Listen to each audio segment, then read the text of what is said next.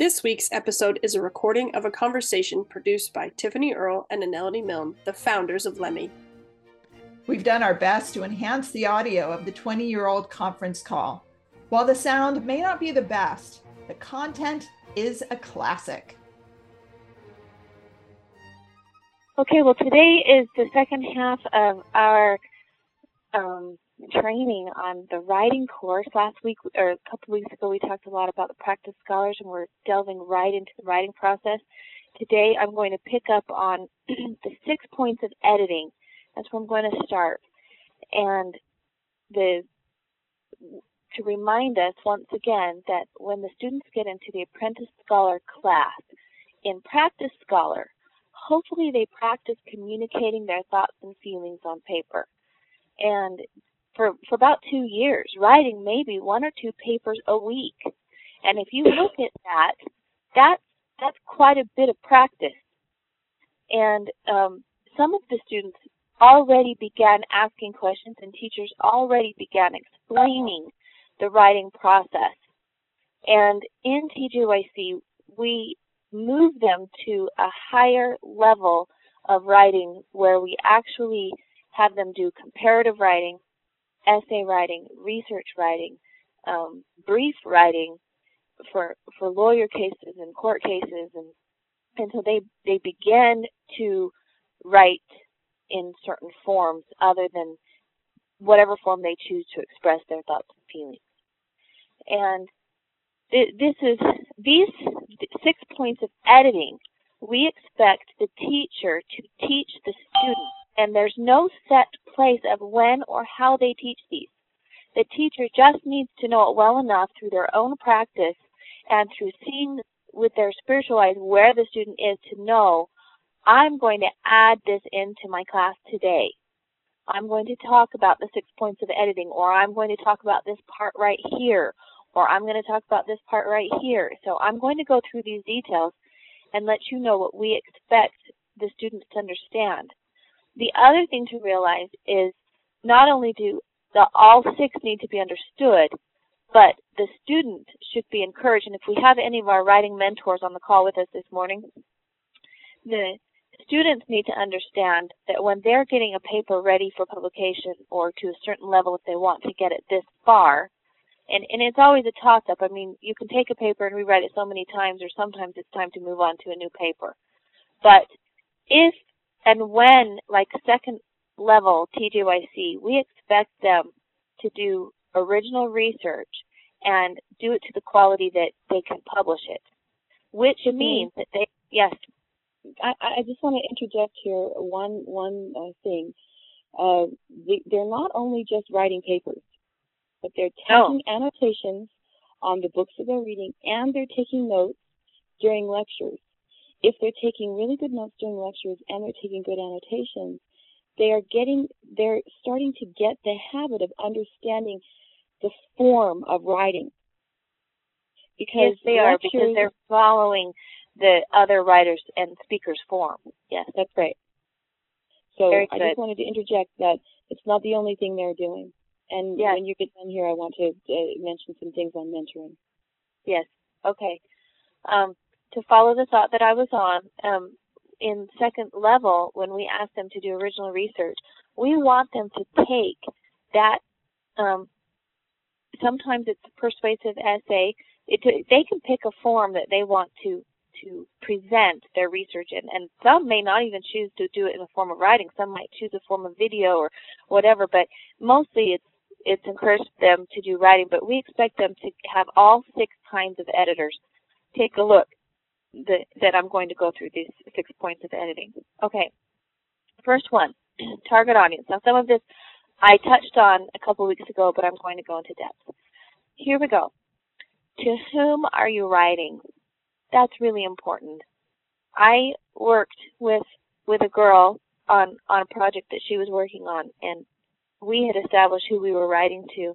And then the first draft that came in, the language was such that I said, actually, according to the language you're using, this is who you're writing to.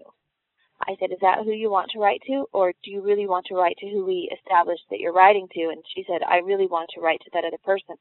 And I had to go in and model for her the difference in her diction and in her language. And once she saw it modeled, she could go in and actually write to that audience.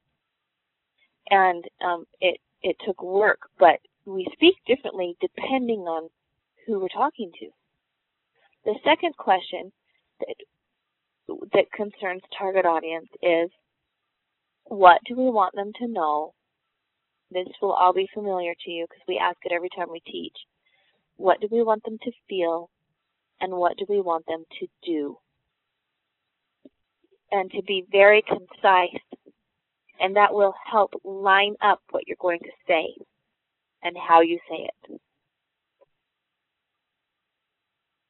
It's the no feel do and and you ask that in in as part of your tar- target audience. Okay, second point of editing content. One, it will reflect the no feel do. The content will reflect what you want them to know, what you want them to feel, and what you want them to do. The second thing is it will fall under the category of either poetry or prose. And poetry is very broad here. Um, prose writers really didn't start writing until Aristotle. Most writers before then used the form of poetry. And it was really interesting, a class that I took from Dr. DeMille when he taught poetry and prose.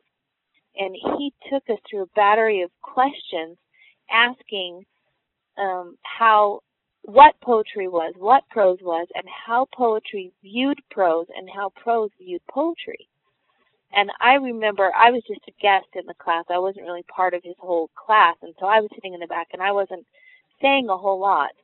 And um, I was watching and listening as the students were answering his questions, okay?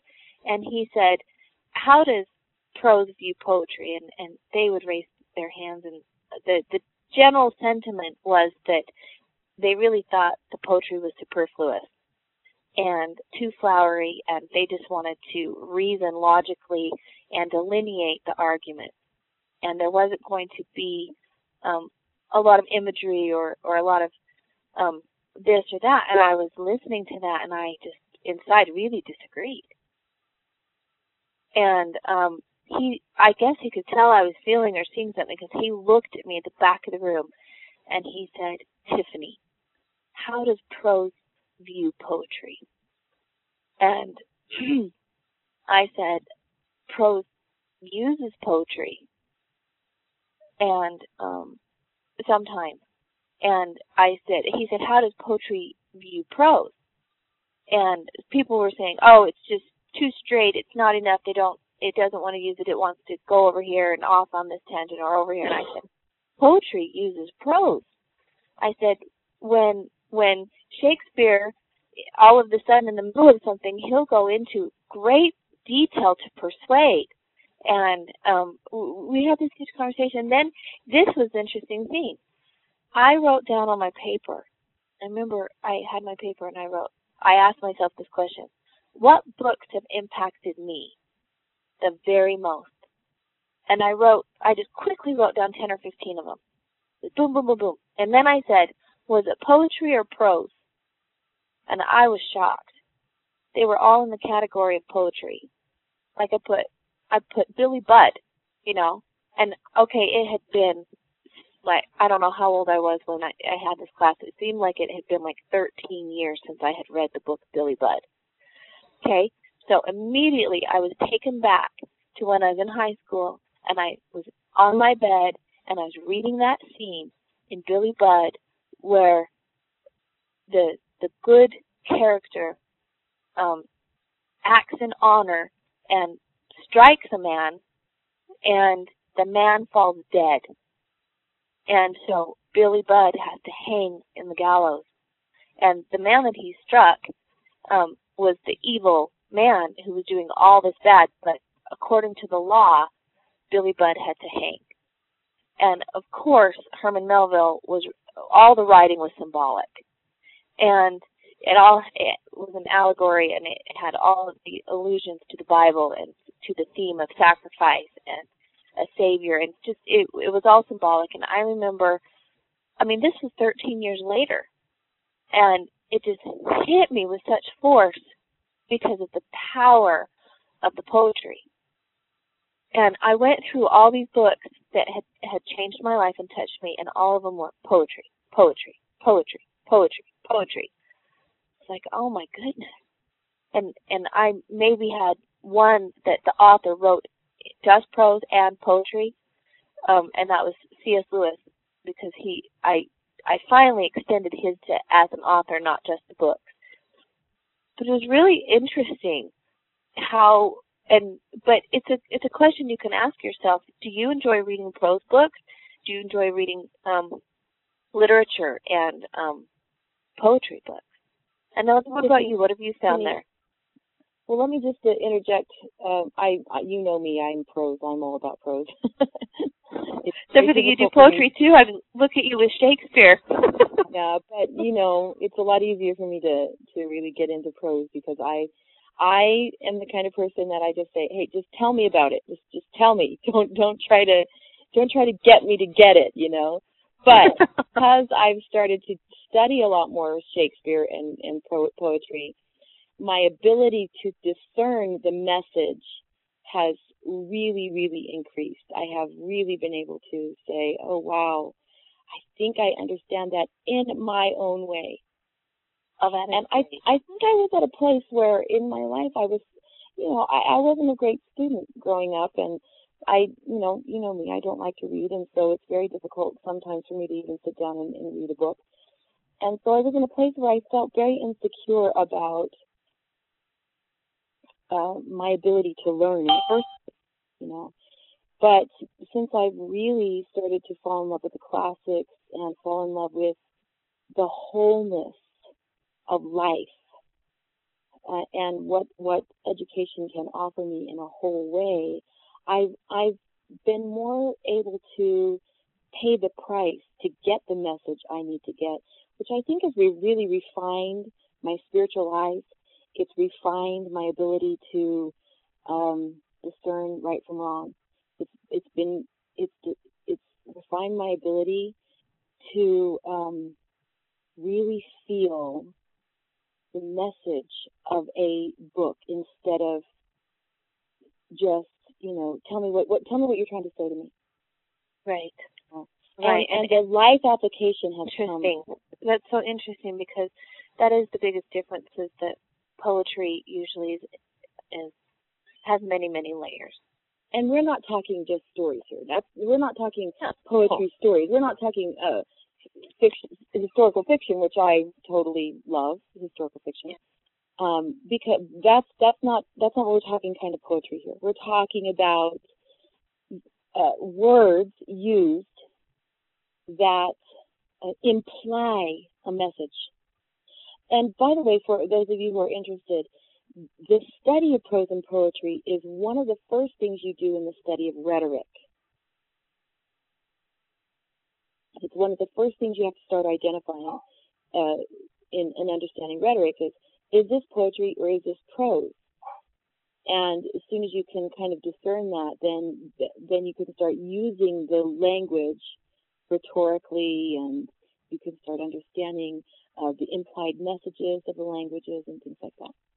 That's right. And then the next part of content is I'm um, just I title ethos, pathos, logos. And that's where you as a writer have to establish um, your credibility. That's the ethos. We'll be going into ethos, pathos, and logos again when we do the, the conference call on how to speak and on public speaking. But ethos is, is where you actually establish um, your credibility. And, and it depends on the form that you're writing. There's like if you pick up a book, somewhere on that book the author's ethos is established. It might be on the back cover. It might be in the preface. It might be that so and so wrote a comment about them.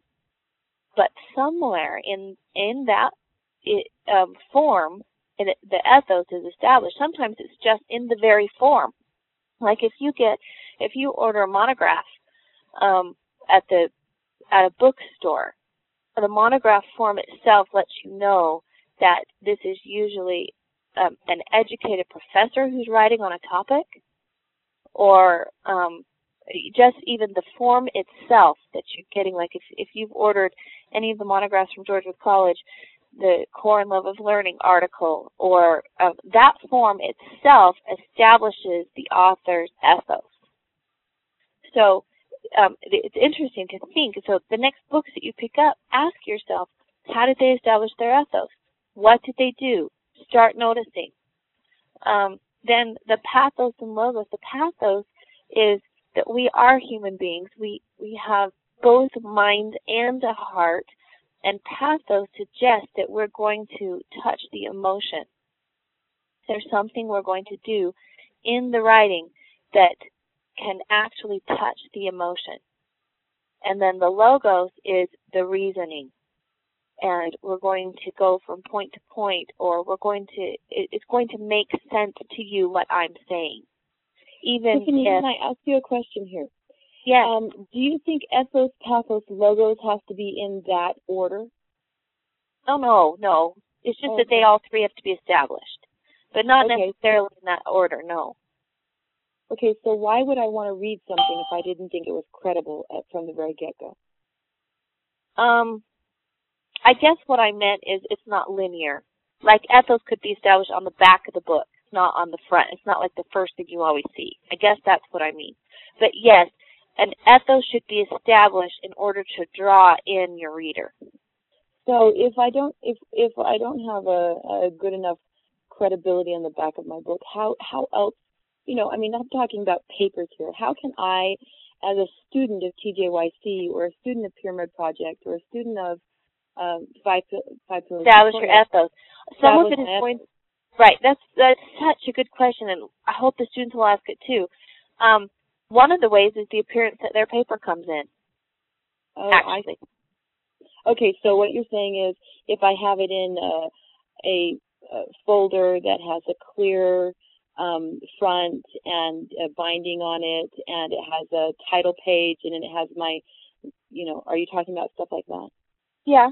Yep. And you can, as a teacher, can you can decide what will establish the credibility. Like I remember that I thought, you know, I should put a staple in my paper, and I thought it should be in this and that, and I quickly learned that the form that would establish my ethos was a title page, a page behind it, my article, and have it in paperclip. And I, I mean, I love those are I love scholar skills. Yeah, I I love what you've uh, you've taught me about white space. I love that.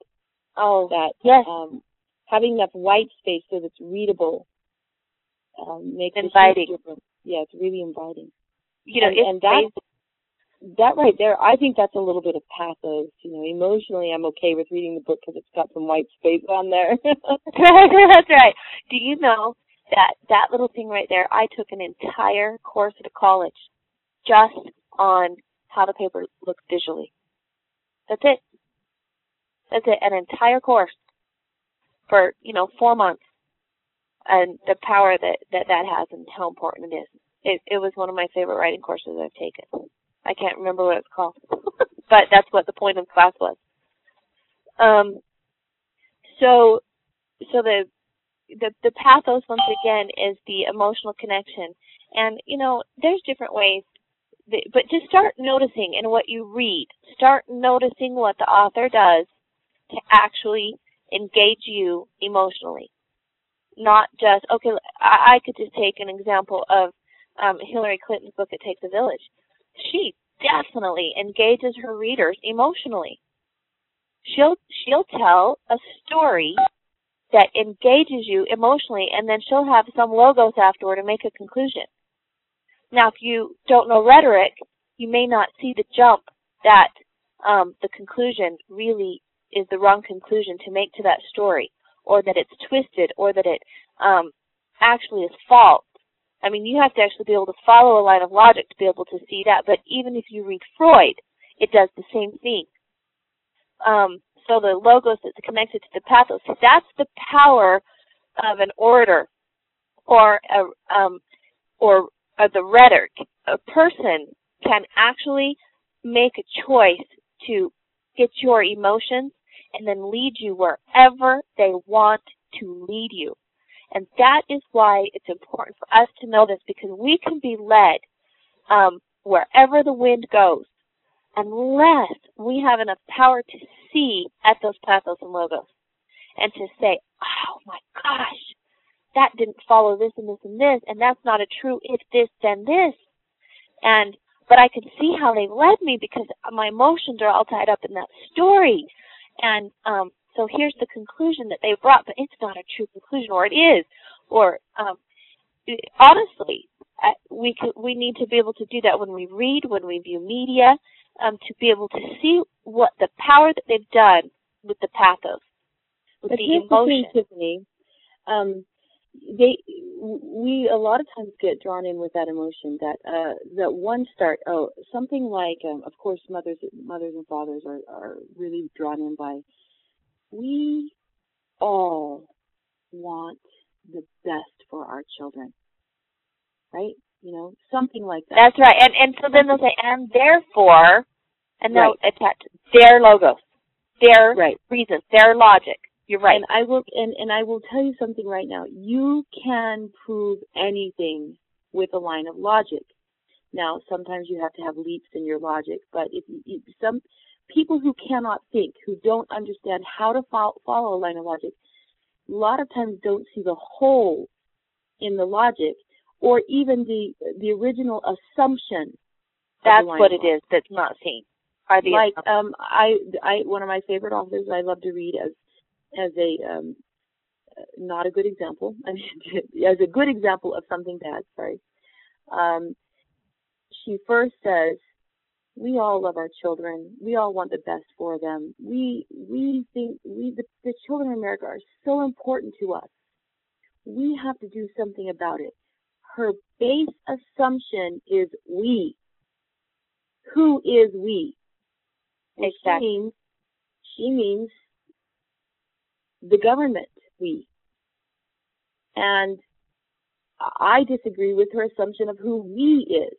But if you don't know, if you can't understand how to uh, think enough to know who, what her base assumption is, then what will happen? You know, it's, I'm glad that you brought up assumptions. I was teaching in class of adults. there were probably 12 and um, me and the other team leader teacher asked, what are the assumptions?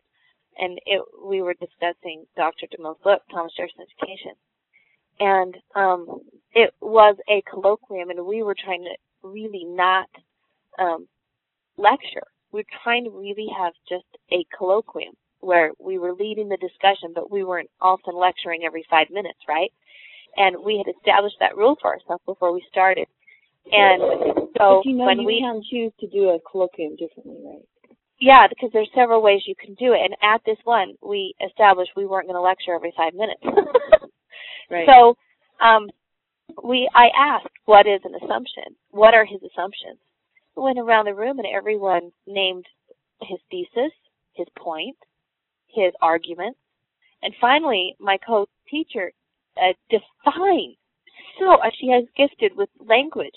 She defined far better than I could what assumption was, and and said what we mean is, you know, what are the things that he is basing his thesis, his arguments, and he's not explicitly telling you.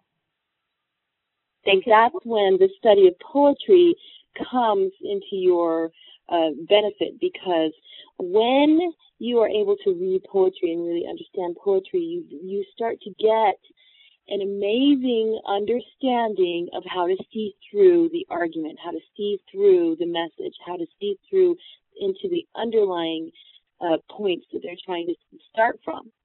Right. Because poetry trains your mind to do that. Yes. Well, I will tell you that I know that it's something we need to do better. We've got to train um, our students to do this better and be able to do it better ourselves because they couldn't answer. They couldn't answer that that one of the assumptions of Thomas Jefferson education is that um, that he uh, we we had a list that we previously had noticed were the assumptions. And I'm I'm going to stop right here because I'm going to actually challenge all of you who've read the book to go in and find his assumptions. I'm not going to tell them to you. Um, they they couldn't come up with them. Um, it was it was something that was so different of a question that they'd ever asked themselves that they could find the thesis, they could find his arguments, they could find the thing that he wanted us to do, but they couldn't find the assumption. Yeah. And it was interesting, but with with the content um, of the paper, we establish our ethos, we um, touch people emotionally, and we reason with them. Now, I want to go through the four proofs of um, how to reason. Okay, and there there's four there's four proofs that it, it's not how to reason, but just four proofs that we use when we reason. Okay. Tiffany, um, can I can I can I uh, say something here?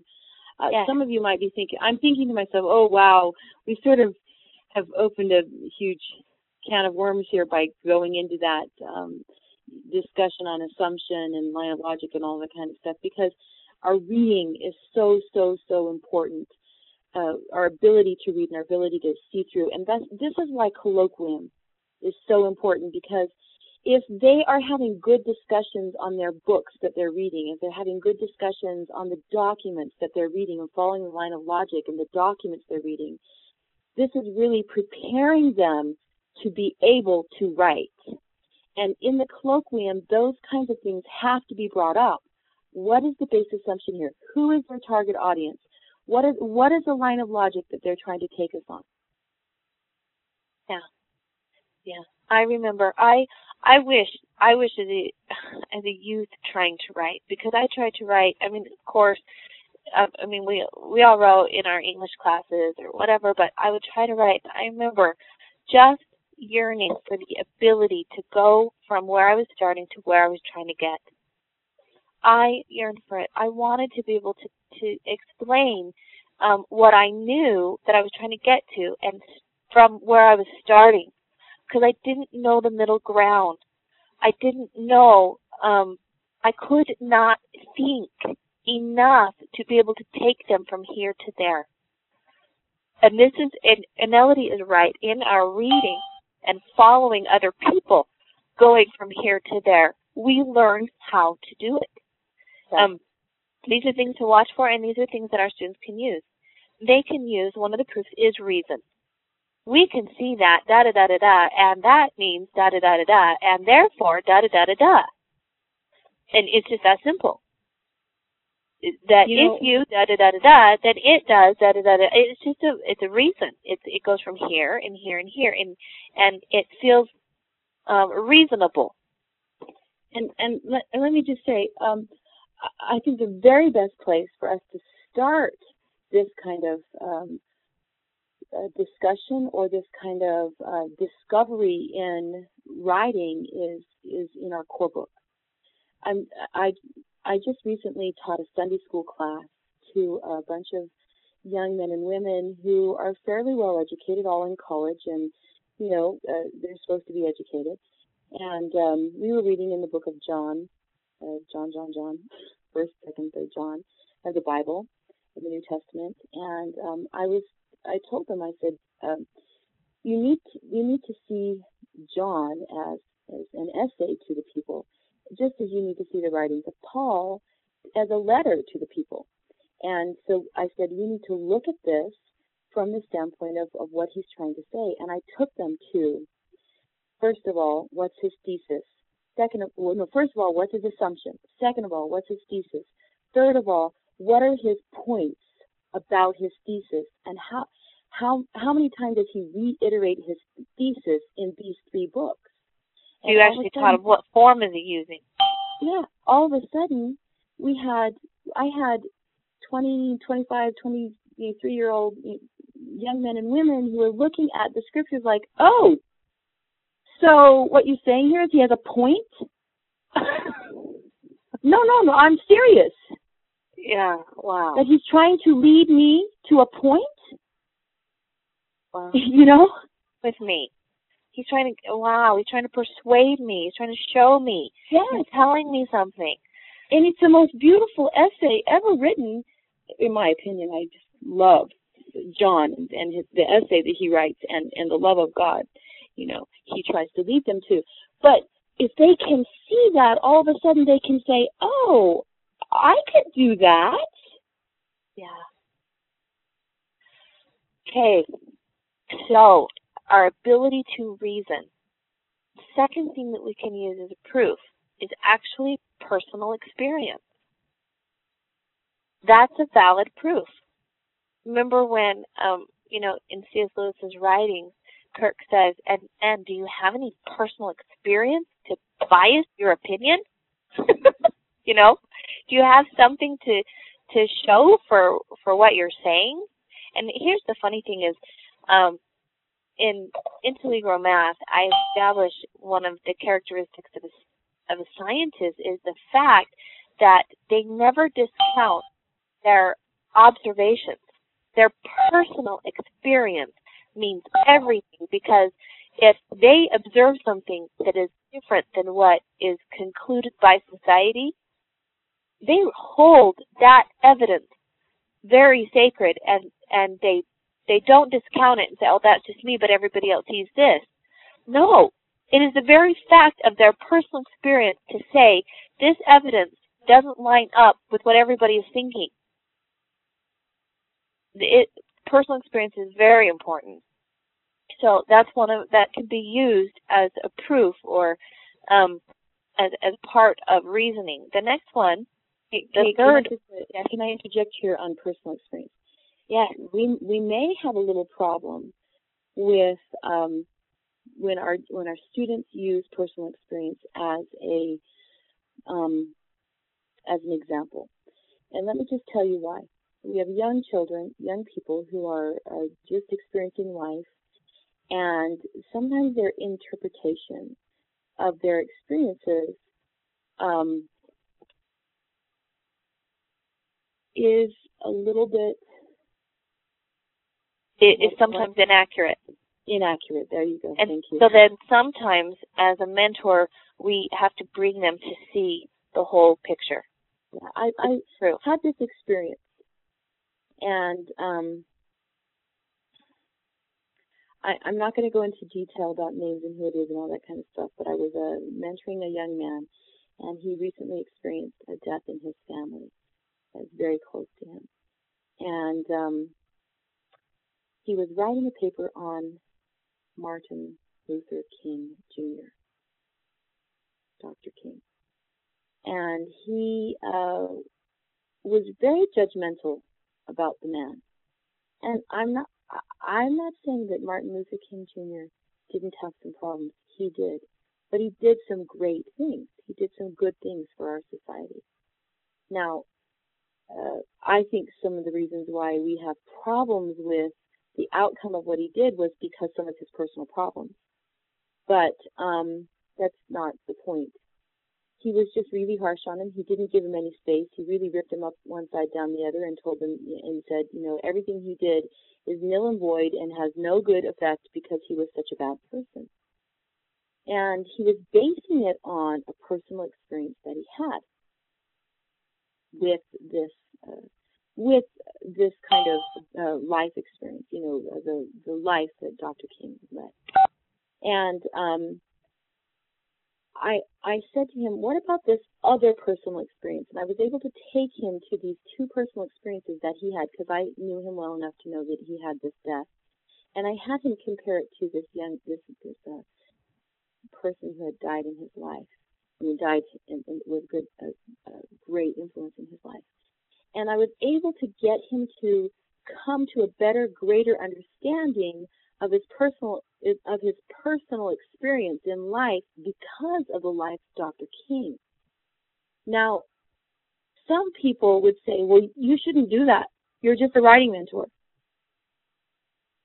But Tiffany, don't you think that that was the great thing of, of the great knock? That's exactly what what C.S. Lewis's professor would do with him. He would have him see it from different angles. You know, just a writing mentor, you know what that means.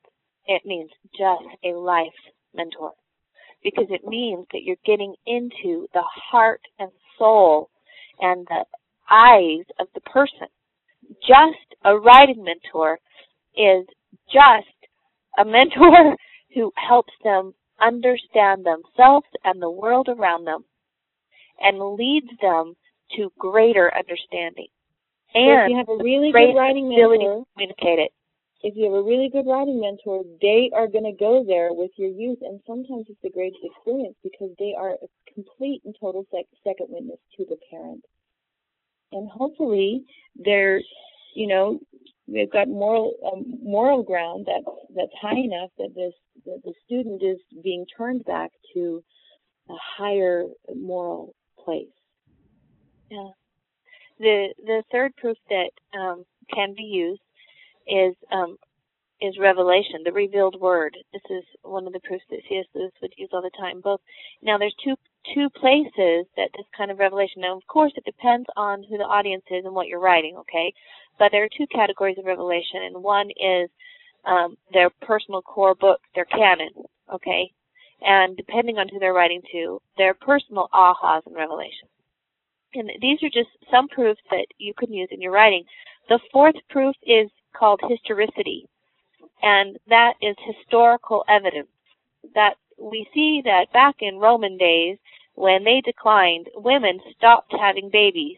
And we see a correlation that in the United States, the birth rate has dropped from blah, blah, blah, blah, blah. And therefore, we see that we may be on a road to declining. You, do you see what I'm saying? I'm mm-hmm. just showing how historicity can um, help add a proof to a point.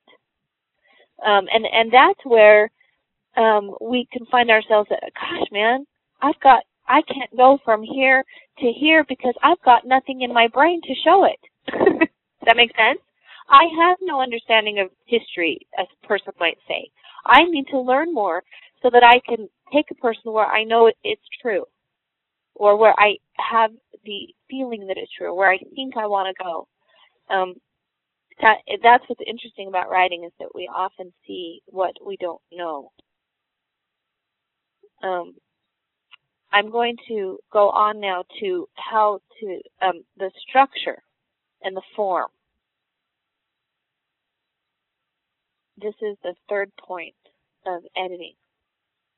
First thing is there are many forms of writing, and our goal is to learn many, to expose ourselves to many, and and so read, read, read, read, and read in different forms. And actually, it's a really good idea to mimic a form. I saw this in um, a friend of mine who's, who's taking a course at George College. She was reading de Tocqueville, and she assigned herself a paper and I read it and I said, what are you doing? and she said, oh, I'm mimicking. I said, why did you write this way? Because, you know, we're close enough. I know her voice, right? So, and it was a totally different voice. I said, why are you writing this way? She said, oh, I am writing in de Tocqueville style. And all of a sudden I realized, I'm like, you are really smart. I remember doing this in, in write, trying to write in Longfellow style and trying to write in Emerson style. And actually, doing that because it helps us find our voice. It helps us expand the impact of our own voice. And it's the right way to do it. It's the way we learn to talk. It's the way we learn to walk. It's how we learn to cook. It's actually how we learn is by mimicking. And so she said, I'm, I'm writing in de Tocqueville's um, style. And I thought, oh, my gosh, what a hard style, you know? And, and so I then because I could immediately see her form. I'm like, what, what. This is not what I expected when I was reading the paper. Tell me what you're up to. And she knew exactly what she was doing. And what happens in um, mimicking forms is you can finally own a form. You pretty soon you're not just mimicking, you own it. You can actually write that way. You can capitalize on using that form. Um, you have any comments on this, Aneladee? I'm there yeah, are I, some that I'm going to go through. Actually, I do. I just wanted to mention here that um, using the category of prose and of poetry is actually defining a form. What kind of form yes. are they using? They're using prose. You know, it, it's a, a form of language that they use. I, I just wanted to. That's right. That and here's a general thing that can happen in almost any form that you use. Even if you're just writing a poem, or if you're writing a letter, or if you're writing an essay, or if you're writing a book, um, these I want to go through two different ways to state what happens to us. Okay? First of all, it lures you in. And, and the youth love it. If you will teach these five words to them, they love it. It helps them have something to go, oh, I think I can do that, and I'm going to use this or this. Lures them in, and then catches them. Catches. C H C A T C H, right? That's right. and then lures them, catches them. Yep. Then you match it with your hold them. And then you release with a challenge. Lure, catch, match, hold, release. That's right. Right? That's right. Another way to say doing this, and this is the form that's used over and over in the New Testament. Okay? And the New Testament is written. Okay? And that is something is declared. It's usually principle, but something is declared. Then it is clarified using a story or a metaphor or it's stated again. Okay, so something's declared, then clarified, then it is verified. You see how that um, um, aligns itself with holding okay, because you're, you're you're still on the same train of thought. You're still going forward. I'm holding. I'm going to now verify what I'm telling you, which is um, establishing um, irrefutable evidence, or more so, because we are we are creatures of reason. Um, oftentimes, it uses authorities to verify. Okay, then it's testified, or the truth is stated again. So declare, verify, no, clarify. Declare, clarify, verify, and testify. And I just call this the way. We're interrupting this broadcast to invite you to ask questions or share your epiphanies in the comments section. And if you're enjoying this podcast, please consider leaving us a good review on the platform you are using, because that really helps others find our content. Also, check out our website at lemimentortraining.com and and we will we will realize as we uh, start teaching and mentoring with and writing that each person has their own specific special style they like to follow. I have one student who he, he can't really even he can't say anything unless it's in poetry because he he doesn't want to uh, betray his thoughts on paper and if he if he uses prose it makes him feel like he's betraying his thoughts so if he uses poetry, he he feels like people are allowed to have their own thoughts, and that his thoughts are in there somewhere. Oh, that's interesting. And he he likes story, and he likes he likes uh, poetry. Okay, I let him write in that. That's right. Then the next point of editing is the flow. To to increase our ability to have good flow, um, a really good way to practice is to become good at telling a story and reading your audience because there's different ways to tell a story. There's the way that you're going to tell it. Uh, there's a there's a balance. There's an art to actually speaking when you're telling a story, and that is that you read how interested your audience is to how many details they want, versus if you have them enough that you can go as slow or fast as you want before you get to your point.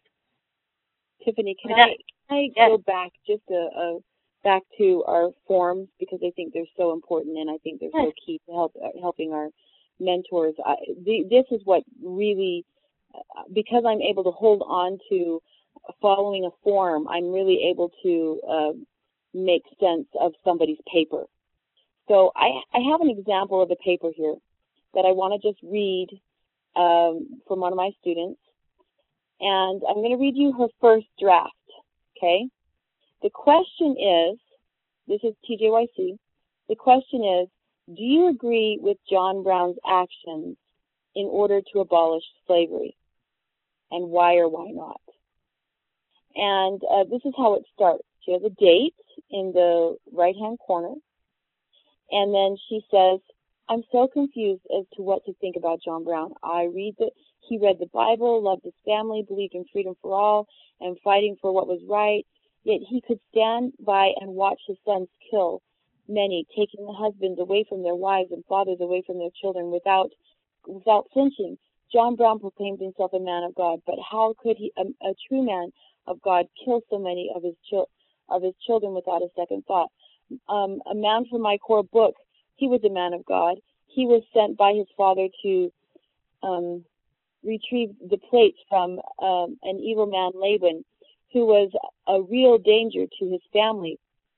When Heaven, when Heavenly Father told him to kill the man, Nephi hesitated. He had not wanted to take away his life from any any man, not even okay. Did, do you do you, do you, do you hear a a uh, lure or a um, catch in those two sentences, those two paragraphs? I'm going to read you the next one, and then you tell me what you think. Okay, this is her rewrite. Okay. Okay. And I will read that to you. Okay, she has a date in the right hand corner. And then she has a title that says John Brown's Influence. And then she has a space. And now everything is, is double spaced. And her margins look very nice. And she starts out, John Brown read the Bible. He loved his family. He believed in freedom for all and fighting for what was right. Yet he could stand by and watch his sons killed taking husbands away from wives and fathers away from their children. He was against slavery and dedicated his life to, the, to its abolishment. But his methods of disposing of slavery were wrong. Wow. I, I got a comment on how she actually clarified her thoughts through writing. She found her own opinion by writing that first paper. That first paper was an exploratory paper for her to find what she really thought yeah. and have a conversation with herself. Yeah, that, exactly. That is so beautiful. Those and are can you see? Yeah. Can you see her how her her brain just is working to yeah. get what she was trying to think? Yeah. Yeah, and then she was able to state it clearly and concisely, and that is such a perfect example of why we write. That is why we write. That is one of the reasons we write is to know ourselves. But you see, find what form, it was form that helped me realize, you know, she's got a bunch of rambling in this first page. She has never given me a catch. I'm not ca- caught at all. She's trying to lure me in by a story that uh, is interesting, and I sort of like. I'm so confused. I that whole idea, but she was so much more concise and so much more um, to the point. It actually brought her to her conciseness. Her Yes, her ex- first draft helped her find herself. That But- that is such a good She wouldn't have done it if she had not had good mentoring. no, yeah, the mentor She helped would- her. Yeah, she would have gone on with this paper without a problem. I had to sit down with her and say, okay, this is a really great start. So why are you confused? Yeah. And what there any way at all that you can say, I disagree or agree with him? Is there any part that you can agree with or disagree with? And then she started saying, well, yes, I can agree with him that he was a Bible reader and that he saw himself as a self-fulfilled prophet. I mean, a, a self-appointed prophet. I can see that that is is a point, and sometimes that's true, and that he might have had mission here, but it was wrong for him to do. And it was as soon as I could get her to really nail that and say that, then she was able to write the second paper. But it was because I could see the form. Right, right. Wow, that is great. That's good. So go on. Um. Yeah, the the flow of a paper um, is the ability to go from from this to this to that. It bridges the main stories with narrative. It's, it's the kind of the line of logic. It's also a little bit of the personal style or the humor of the person who's writing. Um, it's taking, it's being able to see how the person is bringing you along, the weave inside of the tapestry. That's it's the flow, and um, the flow really matters because if there's a stop and a gap in the flow, then somebody could put your paper down. Somebody could put your book down. Um, to be able to edit and help the student continue their flow, it's it's an energy thing. It's the vibrancy of the paper and of what is written. It's the frequency almost. It it flows in a certain way, and um, you establish a, a contract with your reader. Um, at the very beginning, you establish what kind of um, like if if you're writing in the form of a story, there's there's four different contracts that you could make with your reader when you begin, depending on where you start your story. Right. Um, Orson Scott Card teaches, and I, you know, maybe I'm going to have to email this out to everybody or talk about it for a second on the next call because I don't even have it in front of me. But he he teaches the mice quotient. Um, that if it's a milieu story, here's how you start your story. The biggest problem with writers, he says, is they start in the wrong place. And I cannot tell you how true this is. I was given a book last week by some really good friends of mine and they said, This book is incredible. Let's have a colloquium. They established a date for us to get together. They you know, five or six families are reading this book. My husband came home. He said, How's the book? And I said, I can't tell you how mad I am. he said, What? I said, I'm on page 30 and the author has started the story three times already in three different places. I said, I'm so frustrated. I haven't written, read a book that's poorly written in a long time. I said, it's really frustrating to me because each place that this person has started is really good and I'd like him to finish the story for me. And I got so frustrated with the book that I did what you have to do when you have the ability to read. I then skimmed the book to and got the point and most of the message. I handed it to my husband. I said, "Would you please read me read the rest of the book and, and tell me the rest of the point?" Because they have so thoroughly muddled me up by beginning in so many places and not having a flow and the form is so poorly written that I'm having a hard time getting the message out of this book. And the reason why I gave it to my husband is because part of the message of the book, and I could tell this, was actually the technology. The it, one of the points was government forms and um, a utopian society that actually exists in a Colombian area. And what happened and the peace that they established and the music that they had and and, and there, there were so many messages but one of them was actually technology. The the solar energy that they used the power that they used how they generated it, it was pretty technical. Literally like the highest minds in the world went there and did things and so i asked rick i said please could you read that and help me understand some of this technology that i don't understand I do that so, all the time with my husband. I mean, I can't follow this flow enough to actually get into the technology. Anyway, I gave it to my son to read, too. I said, Jacob, here's a great read for you. And so, and I didn't tell him anything. I didn't tell him my experience of how frustrating it was. The author started in three different places or anything. I two days later said, "How's it coming?" He goes, "Oh, it's great. I'd really like to go live there." And then a day later, I said, "How's it coming?" He goes, "I just, I, I'm so confused. I'm so lost." he found the same thing I did because of the author's flow. The author right. didn't know where to start the story. He it came it was such a confusing thing to the author. His confusion came through. I mean, it, it, but the the point is still there, and so I'm going to work it out and say there is a message here for me. And my friend was right. This is an absolutely incredible book, and we're going to have an awesome discussion.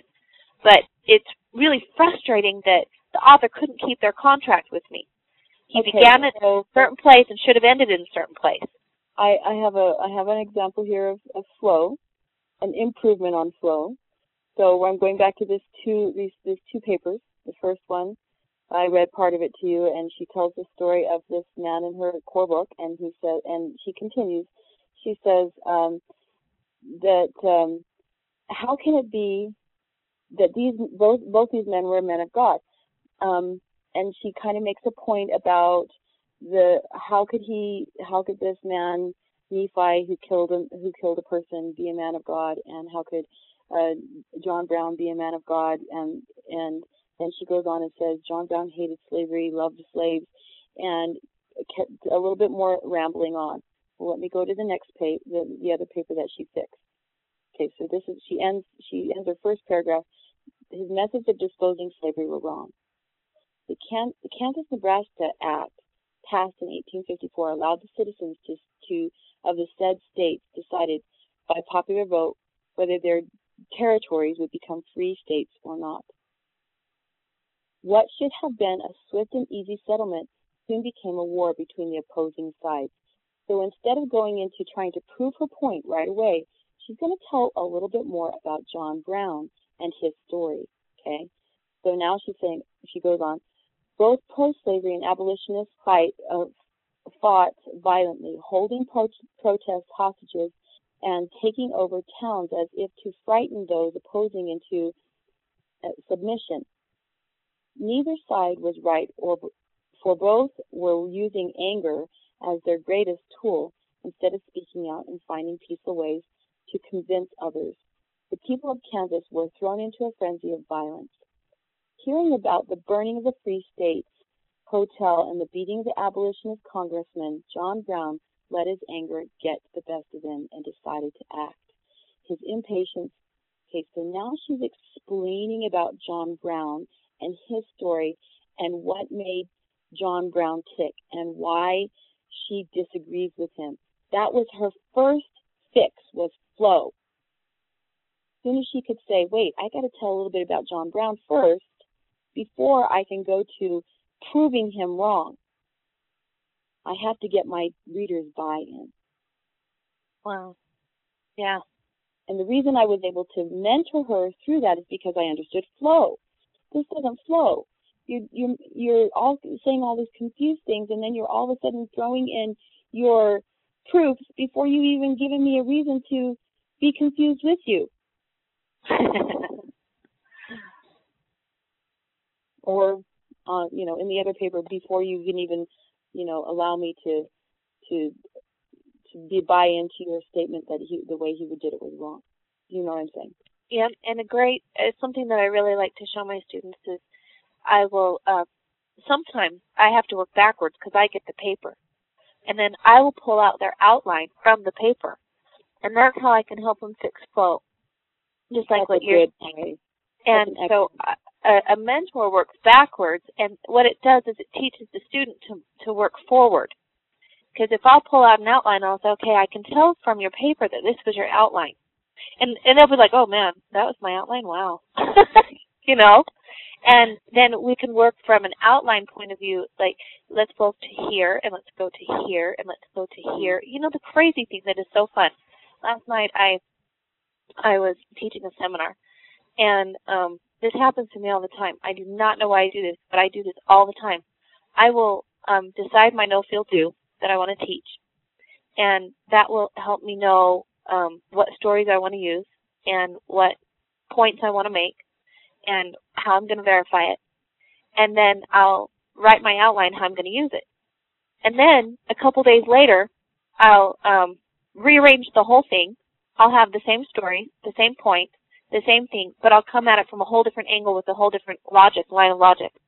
And I consistently, I consistently will um, get the same message and write it three times, and have a, three completely different flows, and then um, pick the one I want. But the flow is so important because the flow is what makes you uh, um, a great convincer. Because Well, if, you can, if you can gently allow the, the audience to come with you. Yeah. And uh, I'll, I'll tell you, um, my my friends, and uh, we I have a, a, a group here that we have a study group, and uh, we one of the ladies proposed that we watch this movie together. It was a uh, film that was on one of the books that we were reading, and um, so she she emailed us the link, and we all watched the movie before we came and to discuss it. And um, when I started watching the movie, I, I had great issue with the movie, and I I I don't have so much great issue with the book. I really actually have enjoyed write, re- reading the book, but I um the the issue I took, I realized right from the very get go, the guy is the whole point of this book is emotionalism. I mean, the movie is emotionalism, and its flow is all all chopped up. And I think part of the reason why he does it is to confuse my mind so that I'll buy into his emotionalism. So sometimes that's a that's a valid um. Way. Yeah. Oh yeah. Oh yeah um, sometimes. And that's why if you know the rules, you can break the rules. Or you can say, what is the impact I want? Okay, this is how I'm going to do it. Um, and so the more we know, we know what other people are trying to do to us is important. I mean, this really is about who we are and who's having influence on us. Writing is all about influence. Okay, the last one, grammar and punctuation. Two things to know. One, know the rules um, and get the students to want to know the rules.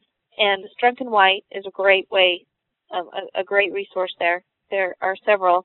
Um, know when to break the rules, and um, find people who know the rules better than you and have them edit, like we are with our all of our writings right now, trying to get um, people who are even better than we are um, to Tiffany, can I, can I just tell you here? Um, there are so many great grammar and punctuation editors in the world today because that's all we learned in, in school. So, you know, I, I don't even waste my time with that. I, I tell my kids, my students, you know, I'm really good with content, structure, flow. You make sure you get a good grammar and punctuation edit, editor, you know, your mom, your dad, whoever is really good at it and have them do it. Because I will tell you, you can find them almost anywhere you go. Most people, if you say, will you edit my paper, that's what they are going to edit it for we um, try and get our writing mentors to do all six points and to understand, okay, I'm going to look at your paper specifically today for flow. I'm going to look at your paper today specifically for grammar and punctuation. It, you actually wear a different hat. You put on a different hat depending on what edit you're looking at. And you'll have a much better edit if you wear that hat and edit it for that thing. And sometimes you just say, I'm going to look and see the thing that's going to strike me. It's usually going to be structure that strikes you first. Um, but you're right. Now, uh, the, the, the bottom question, the bottom line is, why do we write? I'll why tell write? You, Tiffany, I'll tell you, I don't have, I don't, I spend so much time on on on target audience content flow that I, you know, in the two hours that I get with them once a, a week, I on an individual coaching basis. I don't have time to go over grammar and punctuation. And I usually have all my students get a book called Easy Grammar, and I have them start studying it themselves and ask them to start uh, correcting their own punctuation and grammar through, with that book. And the other book I really like is Eat, Shoot, uh, Eat Shoots, and Leaves, and um, okay. that, helps them, that helps them with punctuation. So um, I think a great exercise is to get them to start um, noticing their own grammar and their own punctuation problems and making the fixes there. That's that's really good. Anyway, okay. Um, there we've gone through a couple things already of why we write. Sometimes it's to clarify things in our in our own mind and in our own life. We write to have personal influence. We write to communicate. Most often, we the biggest motivator for why we write is love. Um, I I was looking at three pieces of writing that I'd been reading at the time, and I thought, okay, why why did this person write? One of them was um, Corrie ten Boom was put in isolation in Holland. She had helped, you know, Jews escape, and she'd been captured, and they put her in isolation, and they delivered a box to her on her birthday and um, she got some things, and that was fine.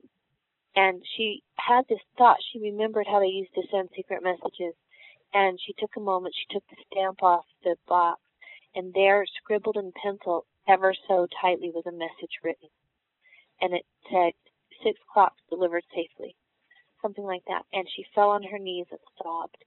I mean, you know, the gifts that she was given were fine, But what made her fall on her knees and sob was a message written to her and the communication written to her that the the six Jews that they had tried to help escape now um, had escaped. And I thought, why did that person who sent that package to her risk her life to send her a message? Why would she do that? And it was because of love. We write, we write because of love. And I, I had, um, the other thing that I had recently read was this story of a, a boy, a, a young man who was captured by a gang, and they were going to do him in. They they, I, they were deciding if they were going to beat him up, if they were going to hang him, if they were what they were going to do, they were going to do him in. And in the middle of of the gang beating him up, a letter fell out of his pocket. The gang leader picked it up, um, sat down on the stump and read the letter. After he read the letter, he stuffed the letter back in the boy's pocket, the man's pocket, and called his gang off. And um, then he he said to the man, he said, "I had a mother once too," and they left. And you think about um, it, it's it's love.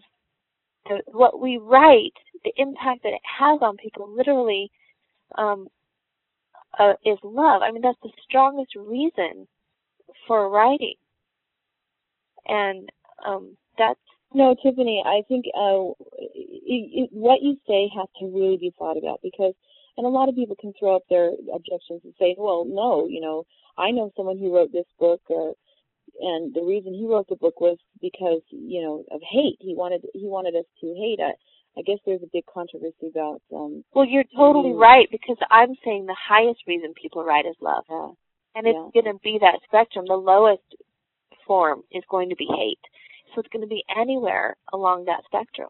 So what you're saying, what you're challenging us to do is get to a place of we write because, for love, and we don't just write to please our teachers or write to please our parents or write to please ourselves, but we we begin to write because we love, because because we we can see an important message. Sometimes that I'm not even sure if if that's what I'm saying.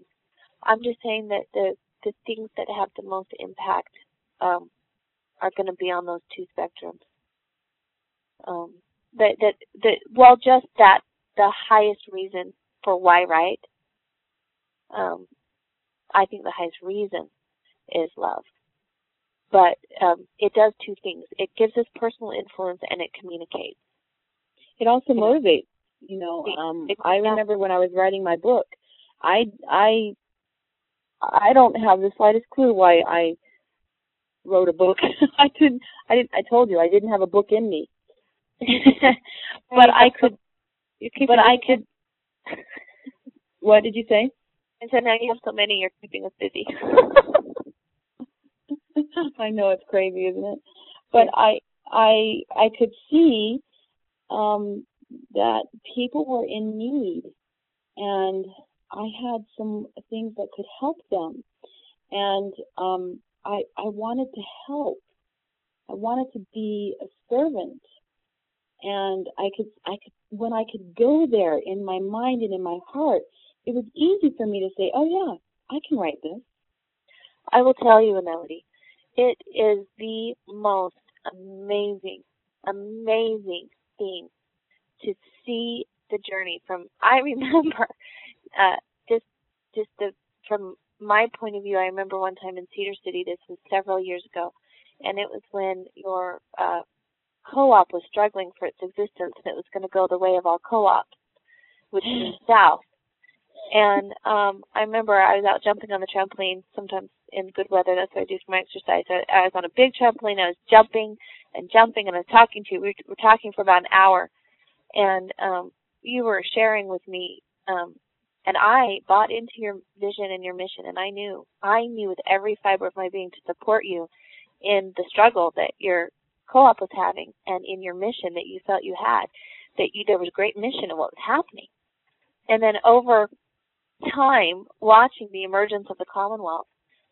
And I will tell you that I feel so passionate about the fact that there is an educational form, that we are not reliant on public or huge donation funds in order to educate our children in a true and honest way to develop um, educated, moral people.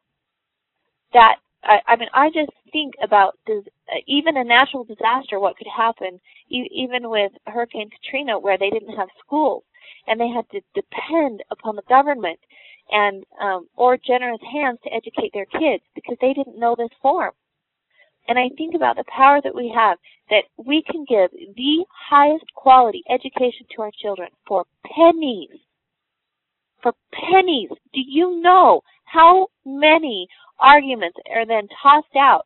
I, there are so there is so much money in, in education and so much fighting going on that oh my gosh my kids won't get a good, good education because we don't have a computer in our classroom or do you know what I mean? I'm just the pettiest things about blaming I my kid can't have an education because of this or because of that or because of this.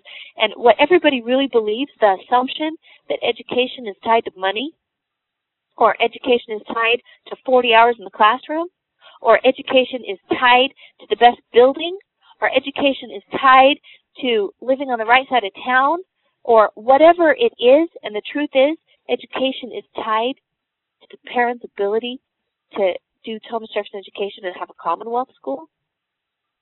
I mean, our assumption versus the other assumption, it blows me away the freedom that we will be able to have um, if in any type of crisis because of this educational form. Sometimes I just sit with and say, "Oh my gosh, oh my gosh, it amazes me the confidence that I can have knowing that my children can, have an incredible education. Whether our country ever went to war or whether there was a natural disaster or whatever because we of the form that we have. hmm I I just got a phone call yesterday from a lady uh, in one of the Commonwealth schools, and she said, "I you've really been on my mind lately. I just wanted to tell you I had a dream." And uh, she told me the dream that she had, and I was in the dream, and and uh, it was a very symbolic dream. And she said to me, "I really feel like this dream, the the, the message of this dream was to let me know that the what we are doing is just so much bigger than ourselves, so much bigger than what we think it is. It's so much bigger than what's right in front of our face." And we, if we don't keep that perspective, we will quit. Well, it, it's interesting because once again, the Scholar Project in any other form can still give us a scholar phase education, but a Commonwealth grows a community. And and it's it's two different things. It, it may seem like we're all about um, scholar phase education for youth, but it's more. It's about community forms, family forms, and educational forms. Okay, we have 10 minutes left. We're going to open it up, ask any questions you want on the writing process. Here we go. Aneladee. Yes. This is Mary Taylor. I am just um hi. Great um discussion today, by the way, as they always are. I'm just wondering what the other name of the grammar and punctuation book was. There was Easy Grammar, and what was the other one? It's called Eat, Shoots, and Leaves. It's very funny. Um, and, and a fun, fun book for, for kids to read. I usually have my DYC students read it. Um, and it's a um, it's it's a book on punctuation, and it has some panda bears on the front, and it has eats with a comma, shoots, and leaves. So Oh, okay. Okay, so you can eat, shoots, and leaves. Okay, so he eats, Okay. he shoots, and then he leaves, right? Or you can take the comma out, where the there's a picture of the panda painting out the comma, where it says eat, shoots, and leaves. Does the panda eat, shoots, and leaves? Yeah, they eat Uh-huh. bamboo shoots and leaves. Bamboo. Great. Or does a panda eat, shoot, and then leave? anyway, it's, it's a great awesome. lesson on on uh, on punctuation and how important it is in the message. Great. And it's a very Thank funny you. read, very very entertaining. Wonderful. Thank And you. And the other so one much. that I, the other one I recommend is Clearing the Way by Romano. It's called Clearing the Way. And this is excellent Clearing for you the Way. a teacher. hmm Clearing the Way by Romano. Okay, and then Tiffany, also I wanted to ask you, you you mentioned Orson Scott Card. Is there a particular book of his or whatever You know, that teaches about flow? I haven't tried this, but I would say uh, Google him, see if he's got a website, see if he has it up. I remember at one point he had it up on a website, I think. Um, but it's called the Mice Quotient, M-I-C-E, because the, Oh, the okay. four the four stories are milieu, idea, character, and event stories, and depending on which story kind of story you're telling, you make a contract with them and you need to start in the right place. And he teaches you the right place to start. Okay. It's awesome. And then the, uh, the book uh, you said clearing the what? What was it? Clearing the way. Clearing the way. Okay. Yeah, All righty. Fabulous. Thank you. you bet. Hi, this is Sheila. Hi, Sheila. Hi, um, can you recommend a good book um, or a way to teach kids how to take notes? Because I'm a horrible na- note taker myself, and so Yeah. That I um, will tell you the very best thing for me was a Thomas Jefferson planner. You can get those through, through classic books. Uh, I did not know how to take notes at all when I started uh, Thomas Jefferson education. I was very random and very whatever. And um, I Tiffany gave me her she her creation Thomas Jefferson planner, and um, it in there it has sheets of it has paper in there where it says write a little summary, write some of your ideas, write um, you know, you know, and then other other notes. And it started training my mind. It's not some the the uh, form that you use that that, that comes with a planner um, is not something that you want to stick with forever because it's never going to have be enough space for you, right? But, but for a, form a twelve year old, yeah, but for a twelve year old, it's perfect to train them how to take notes. Well, and it's a form. That one trains you how to take notes on books, um, where you learn how to see assumptions. You learn what your own ahas are. You learn what the themes are. You um, take notes vocabulary, all of that. And when you're taking notes on a lecture, um, here are some key things to realize as you take notes. And you can put them anywhere you want on the page. Some people cut their page in half with a line uh, you you need to have a system though, a designated where you put these things. One is the content of what they're saying, and you can take some notes on some of the content. Um, two is um, your ahas that you have while they're teaching. Um, three, this is one of the most important, and I do this in the bottom right hand corner. I draw a box. It's my actions. It's what the light communicated from heaven to my soul of what I'm going to now go do about it. Because great lectures usually inspire me to take an action. And then at the top, I usually have either a list of books that they've inspired me that I need to put on my book to read list, or vocabulary that they've used that I need to go look up because I didn't want to interrupt their conversation and say, uh, will you please tell me what that meant? okay. So um, those are some things that we like to train the students to use as they take notes. okay, That, that, that there's a difference. There's the content, there's their ahas, there's their action, and there's um, a list of references. okay. Thank you. That helps a lot. You bet. This is Lindy Ulmer. I have a question uh, for either one of you about what do I do after I get the students' papers exactly. I'm just barely starting. Do you have practice scholar students or apprentice scholar students? Yeah, their practice. This is Key of Liberty. I am brand new at this. Okay. When you I- get their they're in a practice state. Uh, this is what I like to do, and Aneladee and I we'll both answer this because we both do it a little different. I enter into a written conversation with them. So I'm reading, they're writing to me, and I'm going to write back, and I'm going to say, "Oh my gosh, I never thought of that," and I'll just comment, or I'll say, "That is so interesting," or "I never," or "Did you ever think of this too?" I just actually get in the, and, and um, sometimes it's rhetorical and I don't expect them to write back. Sometimes I actually expect them now to engage in a written conversation with me and write back. Like I say, I, this is so good. Did you ever know that this happened? Um, and what do you think of this? And then I expect them to actually continue the, their thoughts on paper right back to me. In But the for practice and- scholars, I don't give them DAs because they're the DA is the fact that they're just writing all the time. right. So that's something. They're writing. They should be writing every week something. Right. Well, so do I continue the conversation on the next writing assignment, or I That's- I don't always make them write back, but I will write comments to them. And if they come, because we're creating an environment for them to come and say, I want to do this better, then you can begin the coaching process of, oh, well, let me tell you what a thesis is. You and know, let me tell you. Let me tell you right now.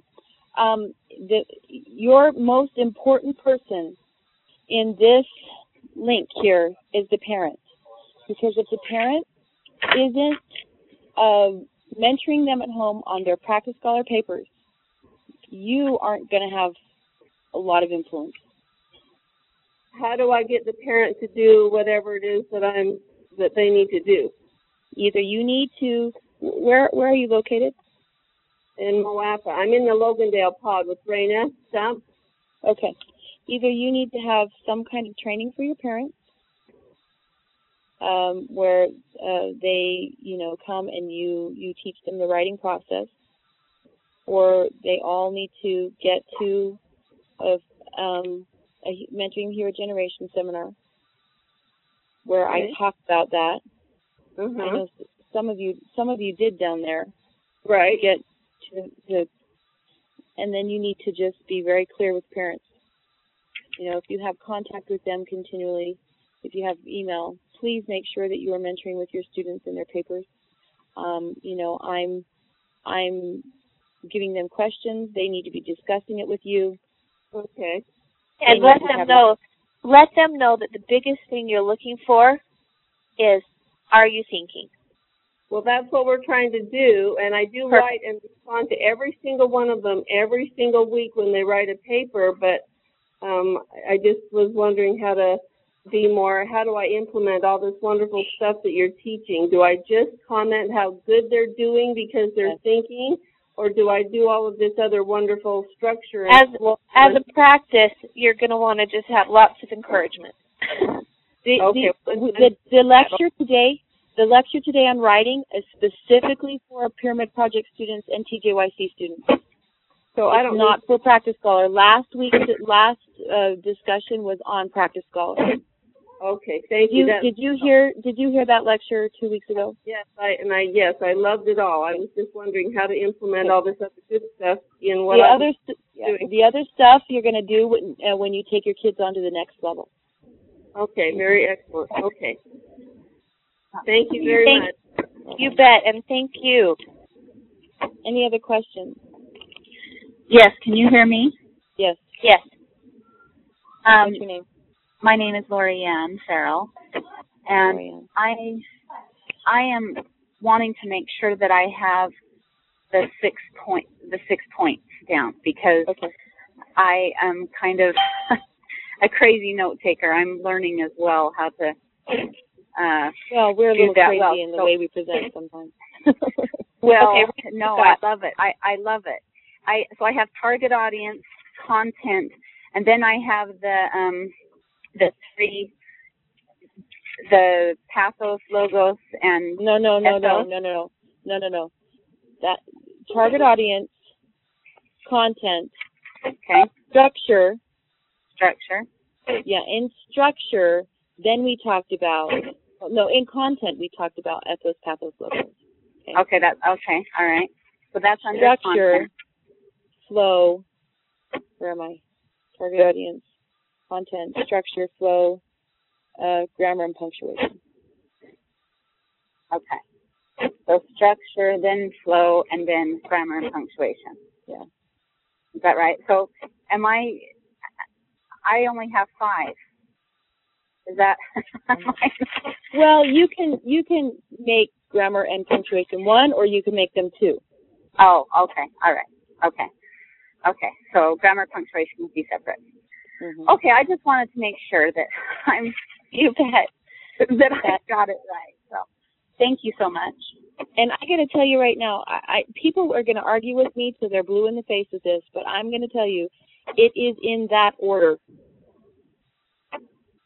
You have I agree. to I, I agree. you have to mentor from that order.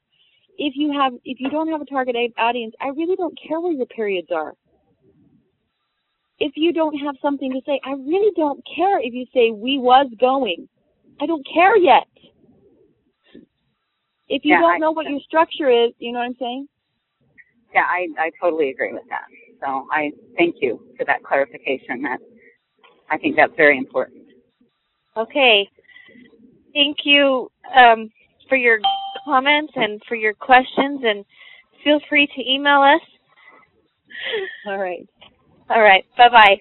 Bye bye. Thanks for listening to this episode. Just as in every LEMI training, we hope you walk away uplifted and inspired, but also empowered to be a better mentor for your family and your community. Please be sure to subscribe and share. We also want to express our gratitude to all the LEMI mentors, past and present. You got this. You can do hard things.